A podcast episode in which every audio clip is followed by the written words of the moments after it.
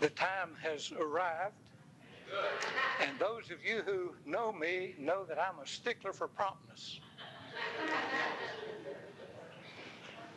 It's not a sign of vanity that I'm recording myself. Members of my Sunday school class know already that I tape all of the class sessions for Carlene, and then she critiques me. So she left instructions today before she went to Kingsport to be sure and to tape tonight's session for her. So that's the purpose for the microphone here. Let's have a prayer before we begin. Father, we have gathered together this evening as your disciples. We seek new and better ways to serve you through the gifts that you have given us, living in community together, and particularly through this church. We thank you for the magnificent things that are taking place here in this congregation and that evidence of commitment in the lives of those of us who make up the church that these things might be done.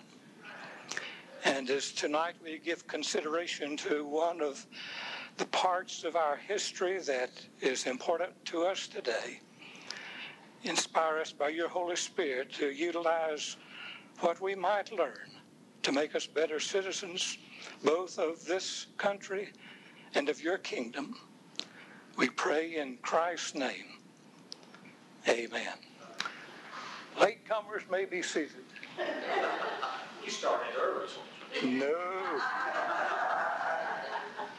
Back in the 70s, when I lived in Chattanooga, I read in the newspaper where a new history of America had been printed by one of the publishing houses that provides textbooks for our schools.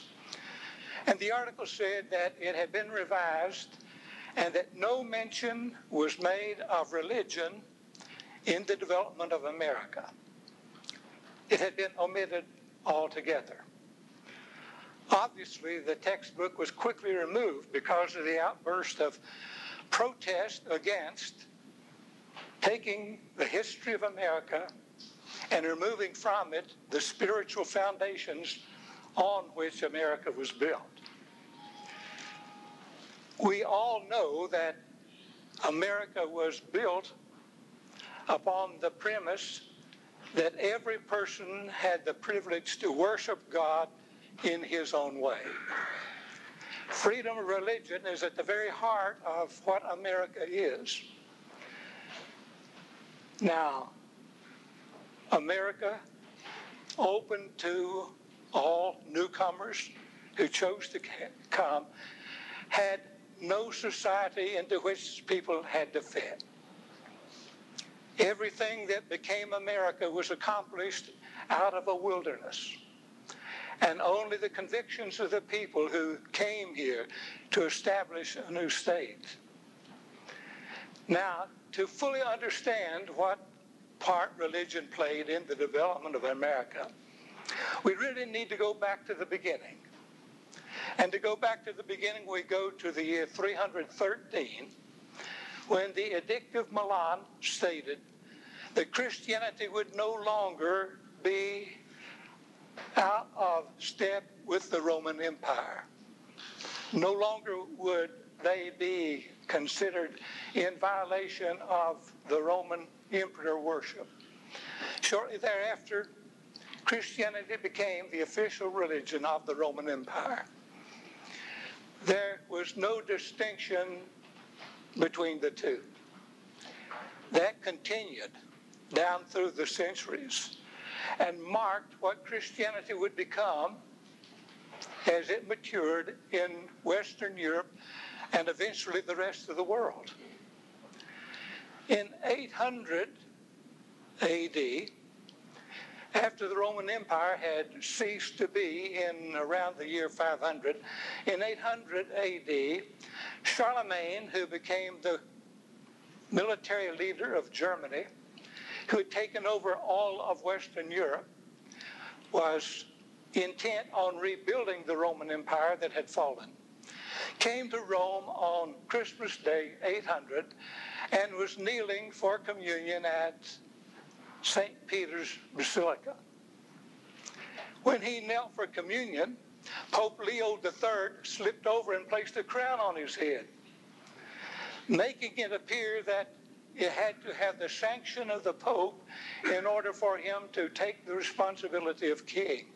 And that became the temper of the Holy Roman Empire. Throughout the Middle Ages, the church was the strongest institution on earth. It controlled the state. And over the centuries, there was a vacillation between church and state. The reason that this is significant for us is the fact that if it is a state church, then everybody has to conform to what the church says, and the state will enforce it. There was a time of persecution during these early centuries when anyone who was not Roman Catholic would be put to the test of his faith, would be punished. Many times there would be deaths that came from Wes, your wife sitting up here on the second tier. This is my son Wesley. He has, he has expectations, and so he drove in from Kingsport. An example of this was in the time of the Spanish Inquisition.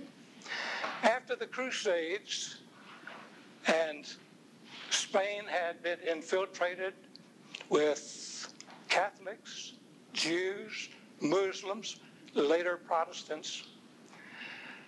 The country wanted to purge itself of everyone who was not Roman Catholic. And so Ferdinand and Isabella called on the Pope to purge Spain of everyone who was not Roman Catholic. One of the bloodiest eras of history when over a thousand people were slaughtered because they were not Roman Catholic, to purge the country of everyone.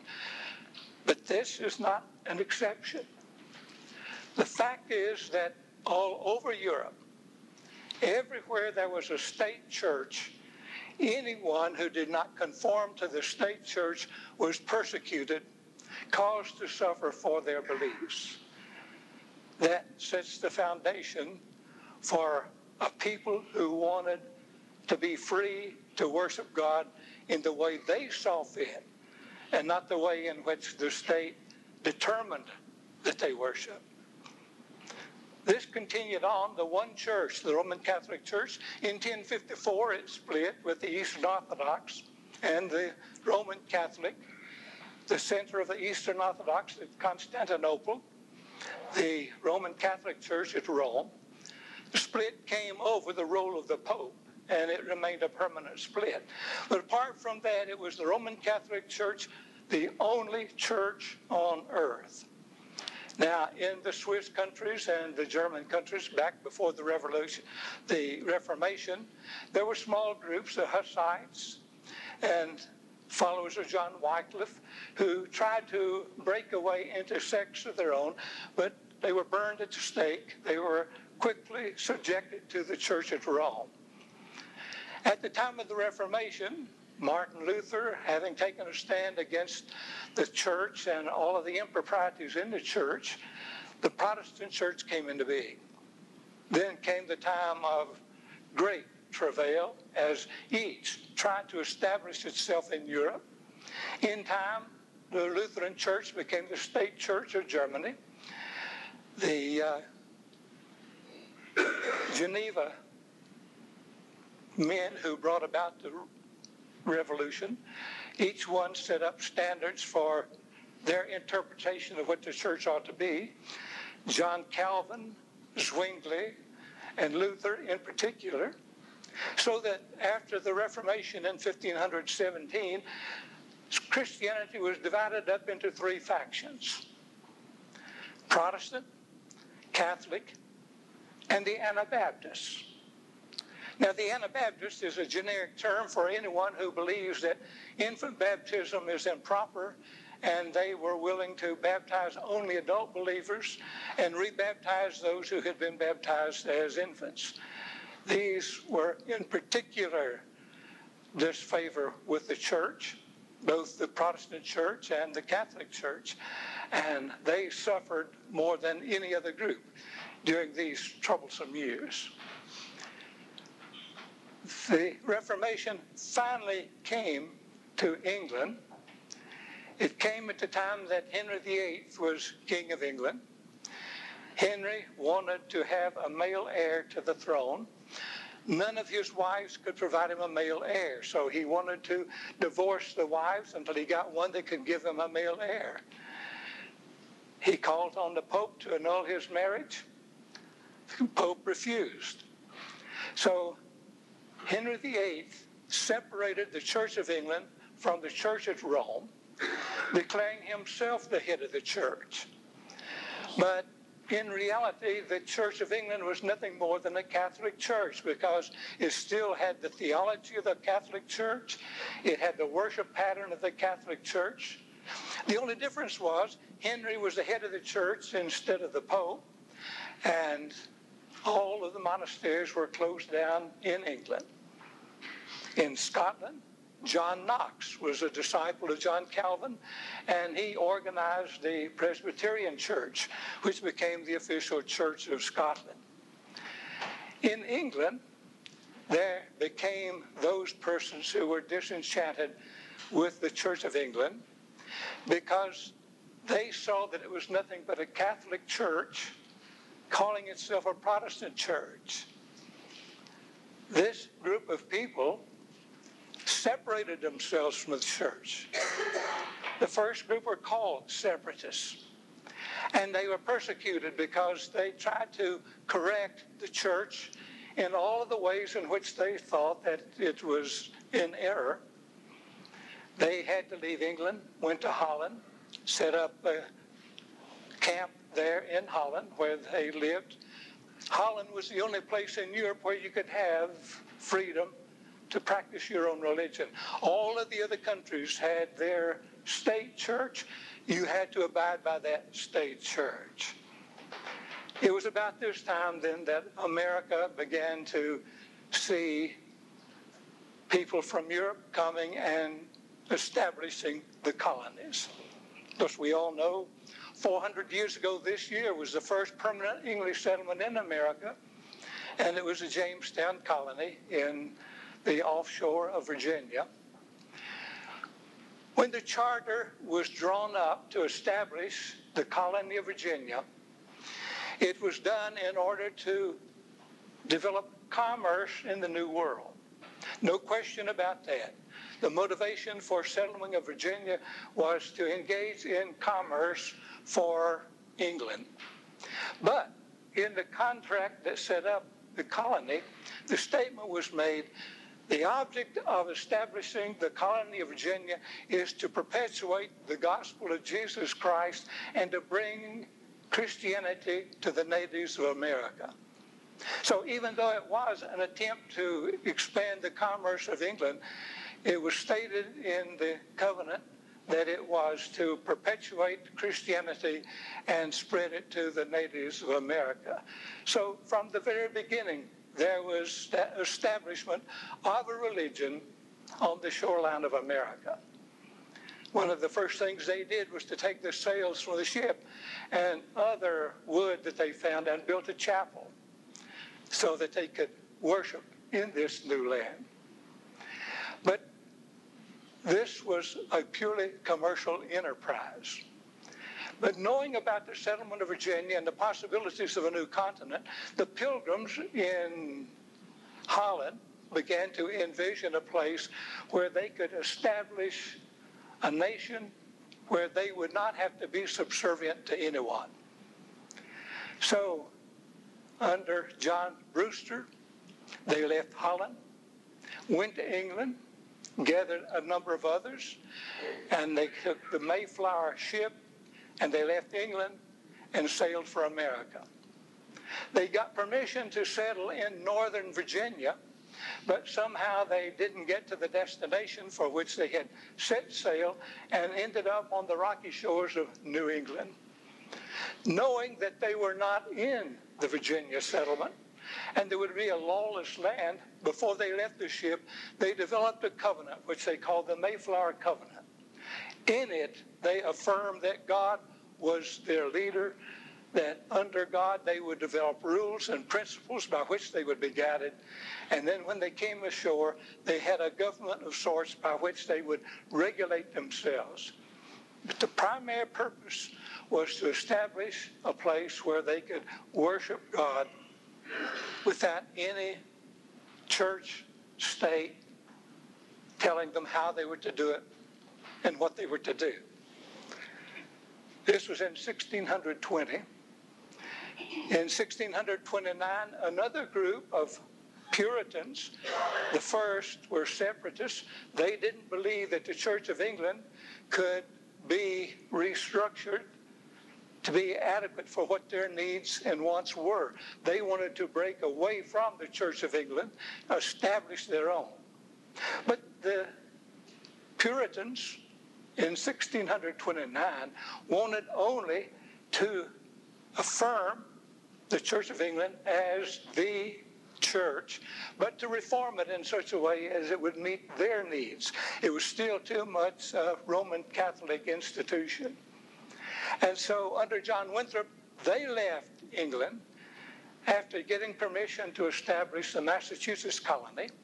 And in 1629, they landed in Massachusetts and set up the Massachusetts Bay Colony. John Winthrop, who gave leadership to this group of Puritans who came to America, envisioned a city on a hill. This is an expression we've heard of late. President Reagan used it at one time in addressing what America ought to be. This was a dream of establishing a nation that was built on the authority of God and upon the person of Jesus Christ. They looked upon themselves as coming into the promised land, just as the Hebrews had come into the promised land in the Old Testament. And they established firmly the rules by which this colony would be governed. And one of the first rules they set down is you can't think any differently than the way we think. Human nature. As long as you're in the minority, you're wanting freedom. When you get in the majority, you want to deny freedom. Everybody has to be the way that I am. And this was the state of the church in Massachusetts.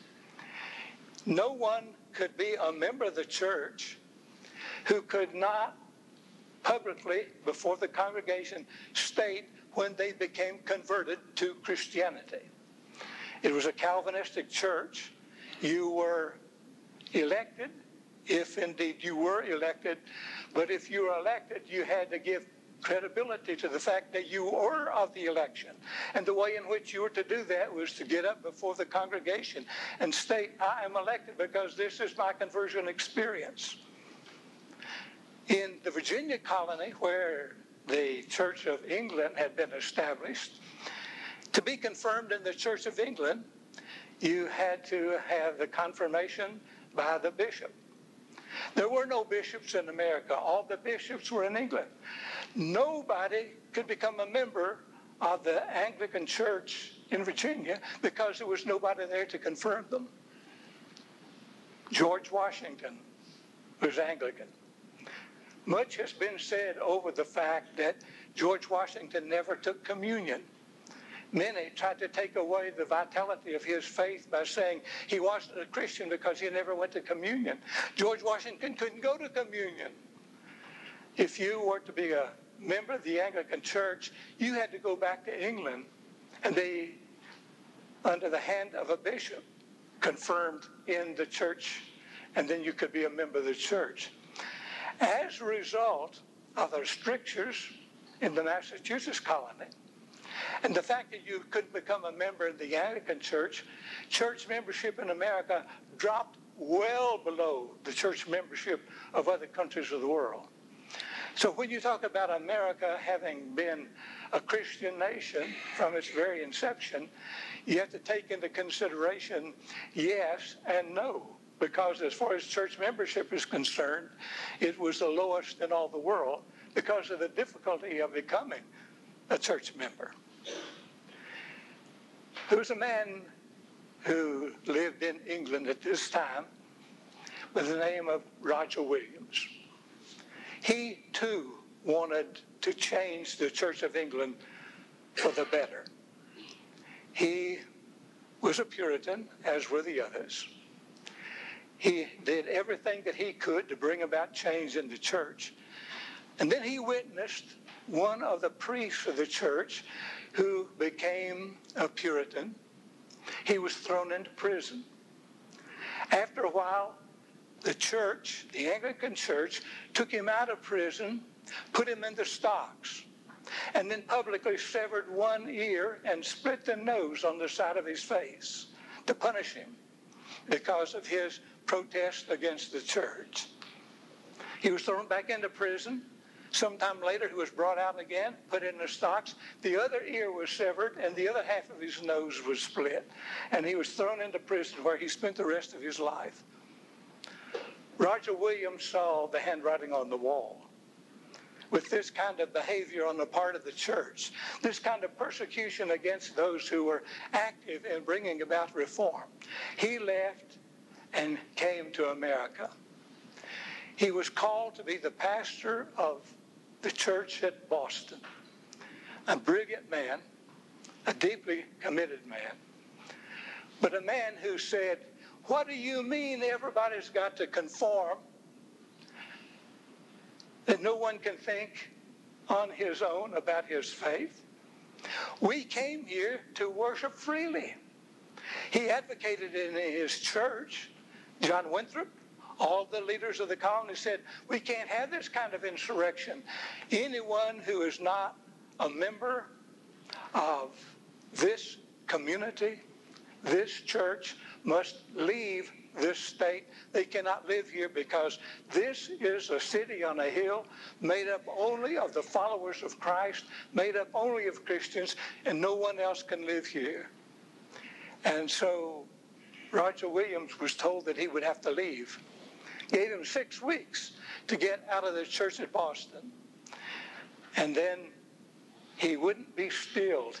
He continued to preach against the exclusion of the church that had been established in Massachusetts.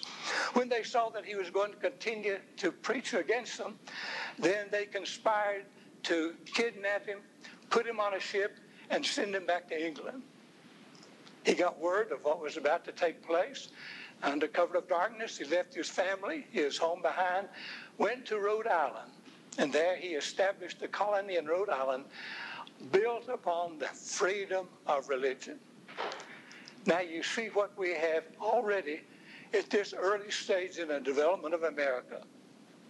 If you live in Virginia, you have to be Anglican.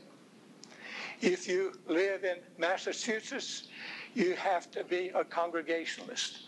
The Puritans became Congregationalists. There were many who were wanting to come to America for freedom of religion, but neither of these colonies would allow them any freedom. They were no better than they were in Europe. They had to conform to the state church. So it was about this time that Lord Baltimore went to the king and asked for a grant of property for Roman Catholics. He was granted the state of Maryland which would be a colony for Roman Catholics. He established the colony, but few Roman Catholics came. And the reason that few Roman Catholics came is because most of them were wealthy. They had lands, they had resources that they didn't want to give up and come to poverty stricken land. And so it never fully developed into a Roman Catholic colony, though that was what it was established for.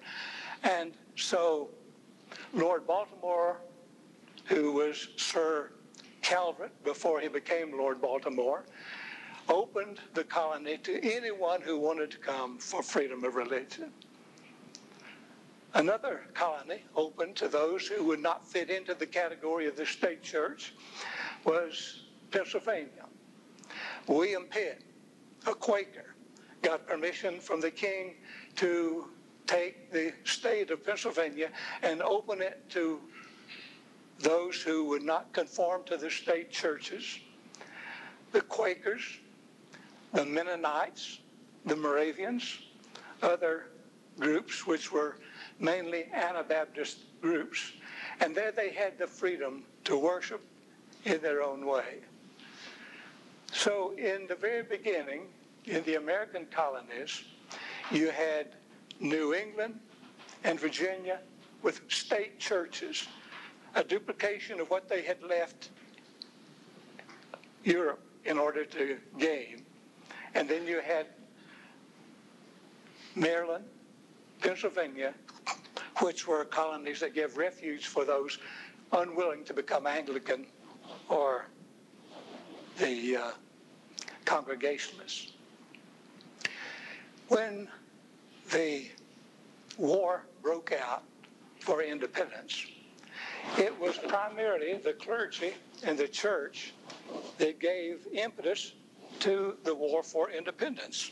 When the uh, Continental Congress met, there were four clergymen who are members of the Continental Congress, and they had an influence upon all the others to a great extent. The Continental Congress, which was set up at the time of the just preceding the War for Independence, made up of representatives from the colonies, which lasted up until the time that the Constitution was adopted. But it was primarily a Christian group. The Continental Congress affirmed the divinity of God. They published Bibles to be given to the members of the armed forces. They set apart chaplains for not only the Congress, but for the armies. It was, it had all the appearance that it would be the foundation of America built upon a religious foundation. In every respect, it had that appearance. But the Enlightenment came to Europe. With the coming of the Enlightenment, where science and reason became the order of the day, revelation was the fact behind the Christian church. The Bible is a revelation from God. His prophets are the revealers of God's mind. God reveals to humanity what he wants them to know. During the time of the Enlightenment, there was the belief that God did not reveal himself in these ways, that he gave it to the individual the opportunity to think through for themselves. Science was becoming a mature thing in the minds of the people, and they were beginning to see reasons behind the things that they had taken for granted as being miraculous. And the Enlightenment, Thomas Paine, among others, who were great leaders in the Enlightenment, began to think in terms of a country that was not based upon God and Christ, but based upon religion and reason, science, instead of faith. We hear so often that the founding fathers who adopted the Constitution were not Christian. The, rea- the reality is, every one of the members who signed the Constitution was religious. They were either Presbyterian, they were Congregational, they were Anglican, but the leaders of the founding fathers, George Washington, Alexander Hamilton, John Adams,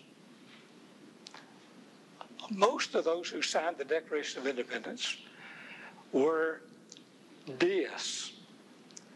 Deists had not become a formalized thought of the church. The deists were simply those who said, God reveals to us through science and reason and not through revelation. Thomas Jefferson is famous for his statement about building a wall between church and state. But I'd, I'd like to read some of the statements from these persons whom we have been told repeatedly were not Christian to show that, well, that's a political contribution form. I don't know how they got in there. I'm not running for office, and I'm not going to tell you who that was for either.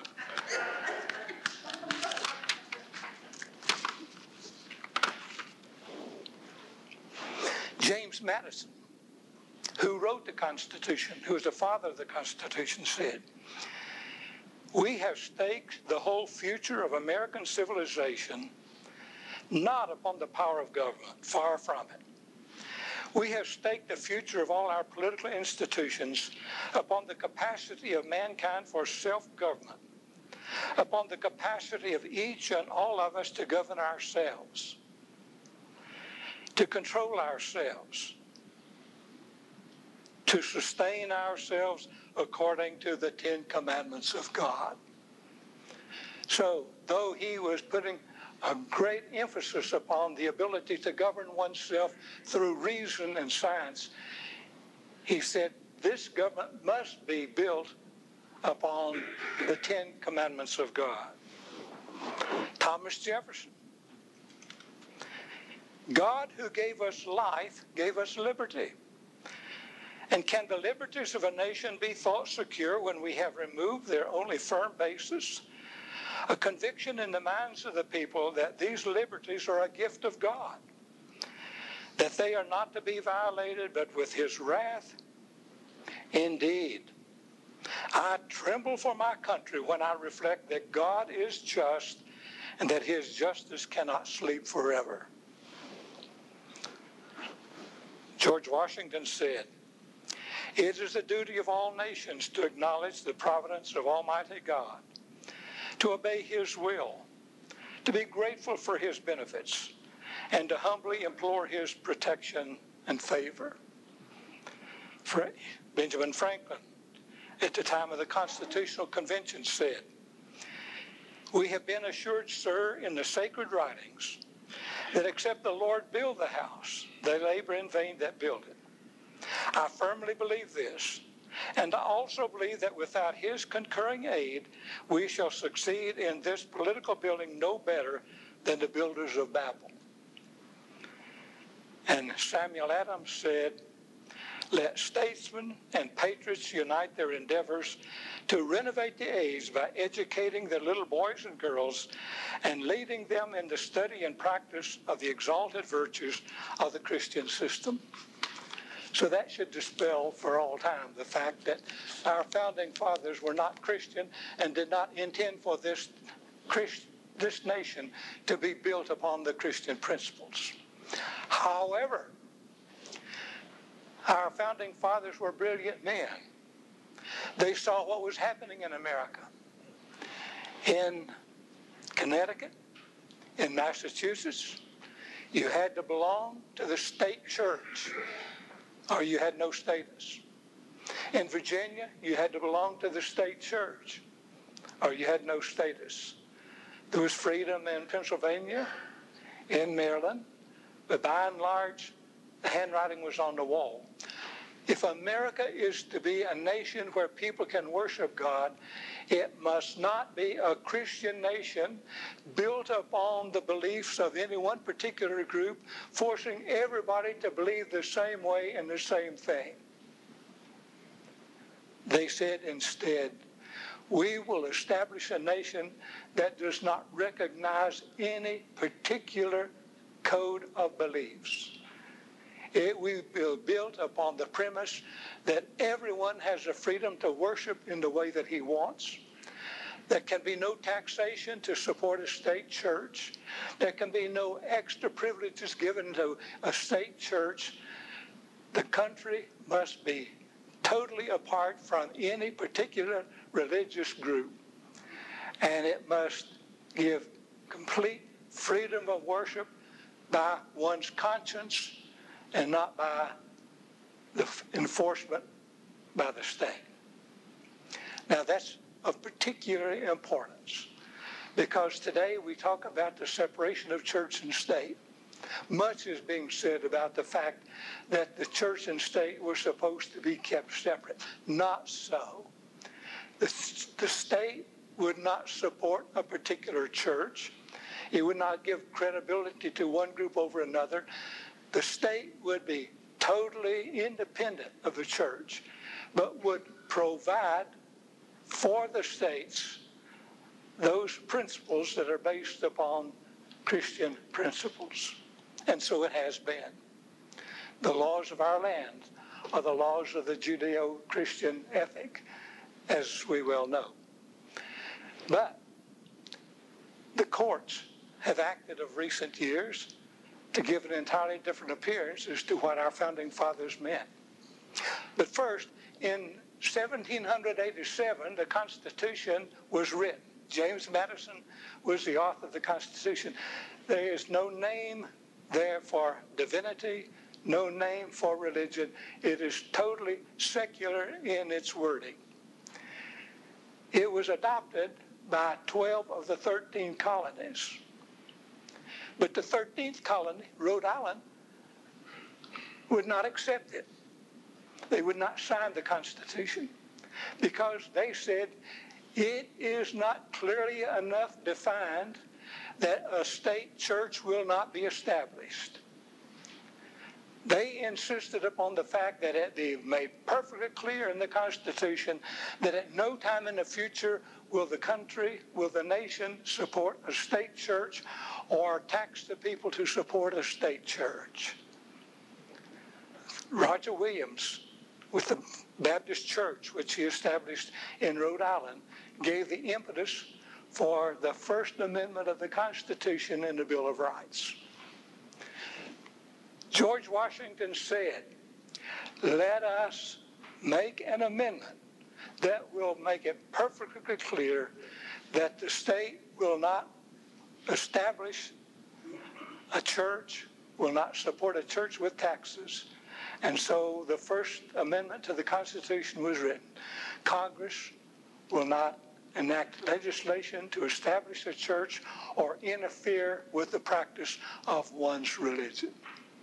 And that is the safeguard by which you and I can worship without the Anglicans of Virginia saying, you can't worship here because you're not conforming to us.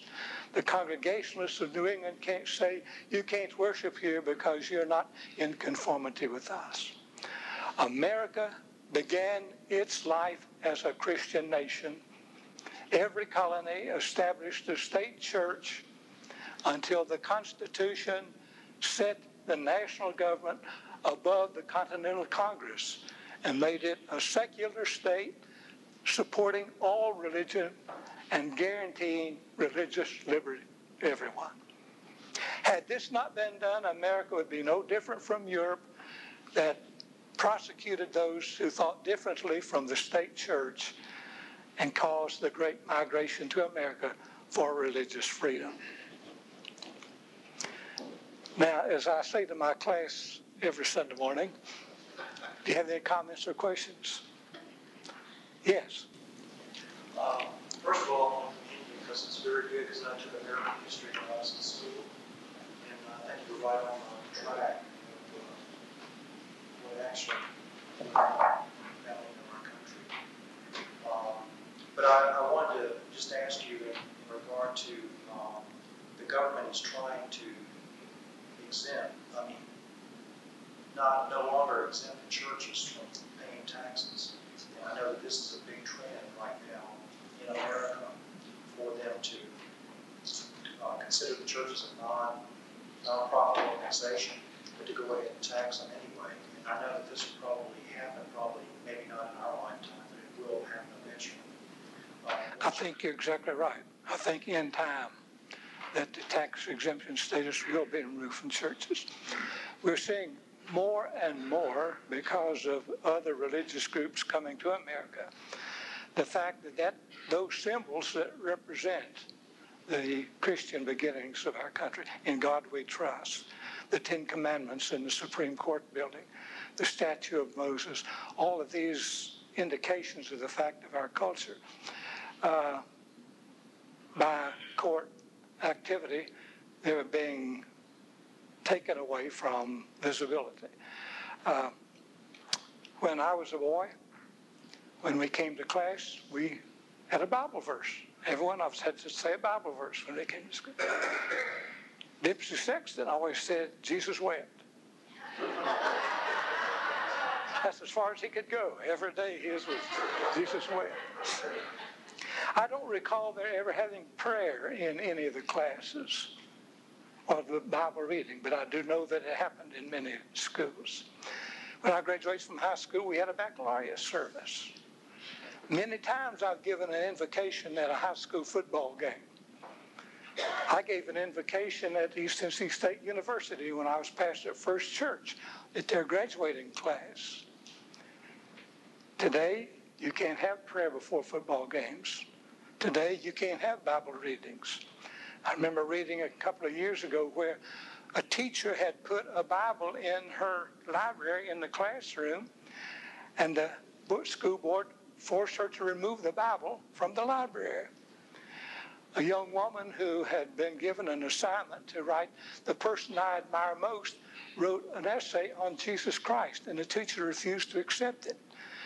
Going to such extremes that aren't necessary, but it's the tenor of America now to try to remove every evidence of a spiritual foundation for our country. We can't, we can't lose our spiritual heritage. But it's upon the church, it's incumbent upon the church to protect it because the government cannot. The government must not. Once the government gets involved in religious affairs, then there'll be those of us who are left out. Those of us who will be persecuted because we don't think the, the rest do. But we must preserve and keep alive the fact that even though we are not a theocracy, that we are democracy based upon the Christian character and Christian ethics. Well, that's why they're, they're trying to get the Ten Commandments out, why they're removing it. If it was based on the Ten Commandments, that our country was based on that, I don't understand why they, they, that some courts can say, okay, you can remove it, you know. It's just a matter of politicians. Well, once again, it's the court saying that if they're displayed on public property, it is the government support of religion. It simply comes down to that. And that's stretching it. Yeah. Because all the buildings in Washington, D.C. have all these things on I know it. The Senate, the Senate begins each session with prayer. Congress begins each session with prayer. The Supreme Court begins its session with say, God save this court. Uh, the, the statue of, Lincoln, uh, I mean, on the Justice Building, all these things that are, you know, pertaining to religion. I can't quote everything, but I can still up there. In time, that will be attacked. It is just beyond right now of any. But, you know, one nation under God, this was inserted in the Pledge of Allegiance back under the administration of Dwight Eisenhower and uh, has been accepted, but now the courts have ruled it cannot be said by students in the class. So we are being threatened by the removal of those symbols that tell us where we came from. The facts are we came from a Christian society. There were only Christians in America when the Constitution was built. This was on Jews. Jews came into New York out of Brazil in, in uh, 1655, something like that. And uh, the other day, like reading Pardon? The new dollar coin, the words of God trust was supposedly off. Yeah. but the fact is that when the Constitution was written, it was not written to support, to condone any one religion, but the religion of the colonies at that time was the Christian religion, by and large. Yes. So ultimately, since we are based on Judeo monotheism, right? This was going to come anyway. Well, you know, America continued to grow.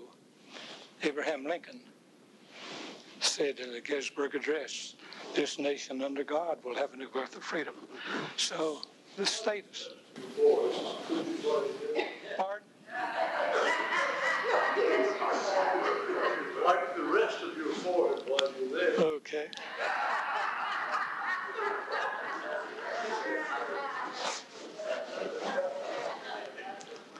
Nothing like a big brother telling you what to do. is. I think it's a very clear one. The young man that won the Dalton weekend, uh, named Zach Johnson, he gave Jesus Christ glory. And he said, Jesus didn't make me win. I, I made, I made the plays, but I did it with God in my heart. And, and that- that just proved the. That early broadcast. Because they didn't know what, to say. they started looking at each other. and Some other comment, but I just thought that was real interesting. That's how, uh, we see it more and more that way. More and more. There have been many sports characters who have given God credit for what they've done, and the media will cut them off immediately. They will never, never want to use. Uh, you know, I won't get into that. I have my own opinion, but I, I won't get into that. I don't like controversy.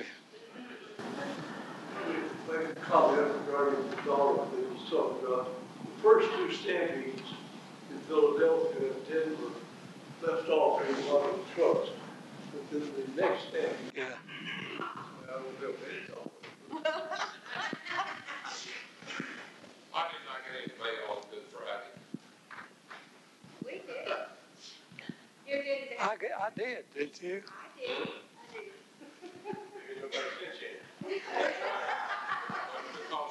Because Nobody likes you. celebrating Easter, Because the, the schools now call it a spring holiday. Yeah, and you know, they're beginning to change it from the Christmas holidays to the uh, winter, winter break, rather than to give the name of, of Christ. There's, there's an erosion, a definite erosion in removing symbolically what our nation is built upon. I'd rather they do that than, than celebrate Ramadan. Yeah. Well, I'm, I'm for everybody celebrating what is meaningful to them. Uh, I, I'm the most, I'm the most liberal person you ever know because I believe that God loves everybody and any way that you can relate yourself to God, that God is going to be attentive. I think that Jesus Christ opened the door and it's wide open. But I'm not going to rule out anybody who wants to be reconciled to God if they can't find their way through that door. And I celebrate freedom of religion in whatever form one finds it meaningful for themselves. Hopefully, it'll bring them back eventually to the Christian faith. Yes. You did mention the tremendous influence that the establishment of the university by religious has played in the evolution of, uh, the United States. These, these were the centers, the thinkers were at the time. And, uh, they were all established by specific Christian groups. Yale, Harvard. Right. Go through the whole group. Yes, I was reading something very interesting yesterday. While some are saying, uh, and among other people,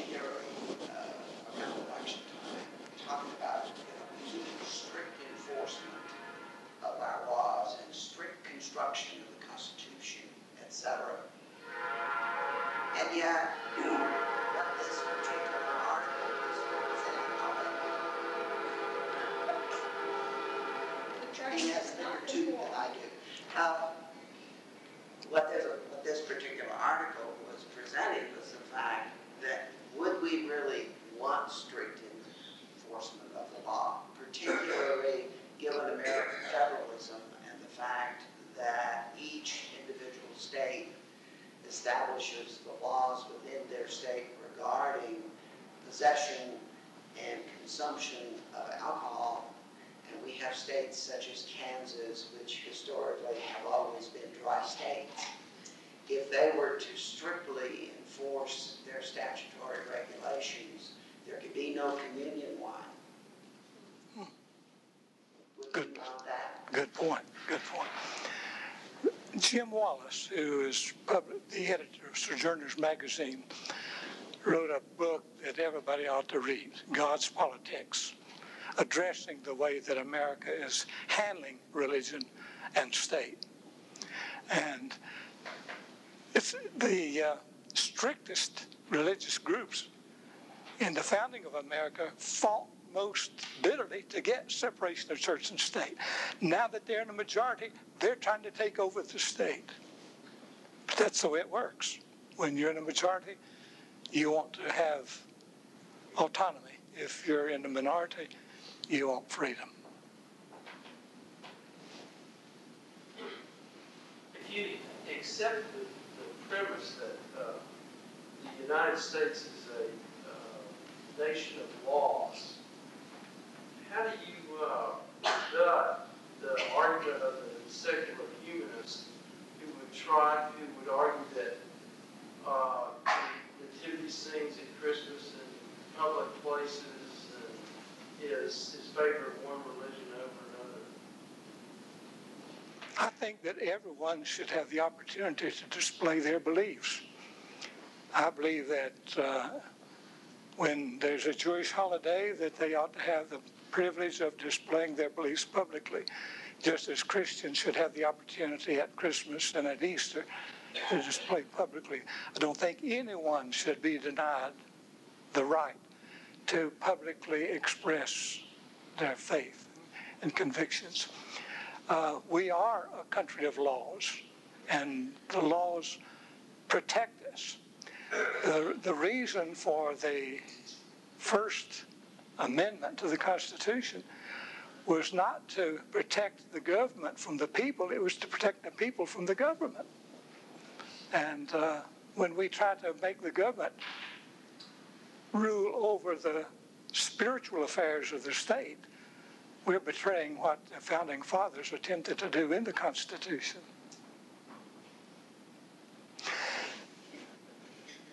Here's a man who's going to Oxford in June to talk about what I've been talking about today. Don't you think it takes courage to stand up here? You did a fine job. he has to say that because he's in my Sunday school class. well, our time is just about up unless you have any other questions. Come back next week and we'll talk about how the church has influenced the development of America, not just in its beginning, but as it brings us up to the present day.